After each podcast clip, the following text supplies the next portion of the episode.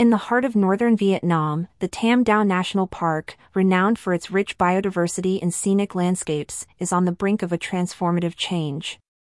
A new 68 hectare ecotourism area is set to be constructed within its bounds.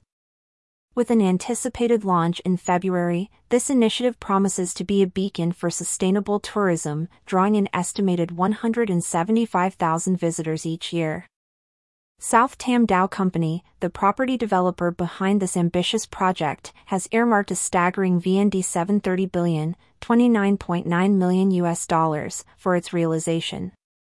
The ecotourism area number 2, as it's named, is envisioned to be a haven for nature enthusiasts. From a sprawling botanical garden and an outdoor sports arena to a vibrant water park and a cozy camping zone, the area is designed to offer a diverse range of experiences. By the second quarter of 2026, it aims to accommodate 500 visitors daily, immersing them in the park's natural splendor.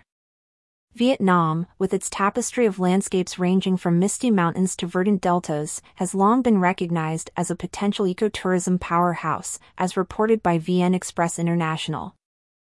The nation's commitment to sustainable tourism has been evident in its endeavors to preserve its ecological and cultural treasures.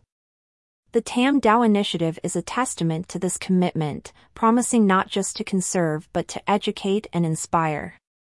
Local communities stand to gain immensely from this project. Beyond the immediate economic impetus from increased tourism, there's the promise of sustainable livelihoods.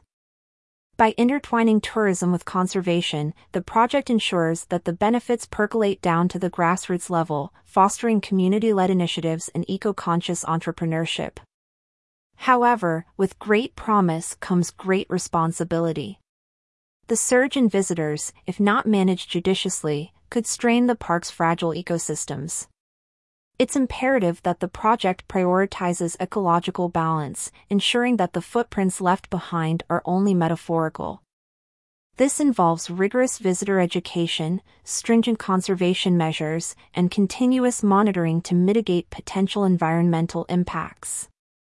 Zooming out, the Tam Dao initiative is but a piece in Vietnam's grand ecotourism mosaic the country has been making strides in promoting ecotourism, with several national parks and protected areas serving as biodiversity hotspots.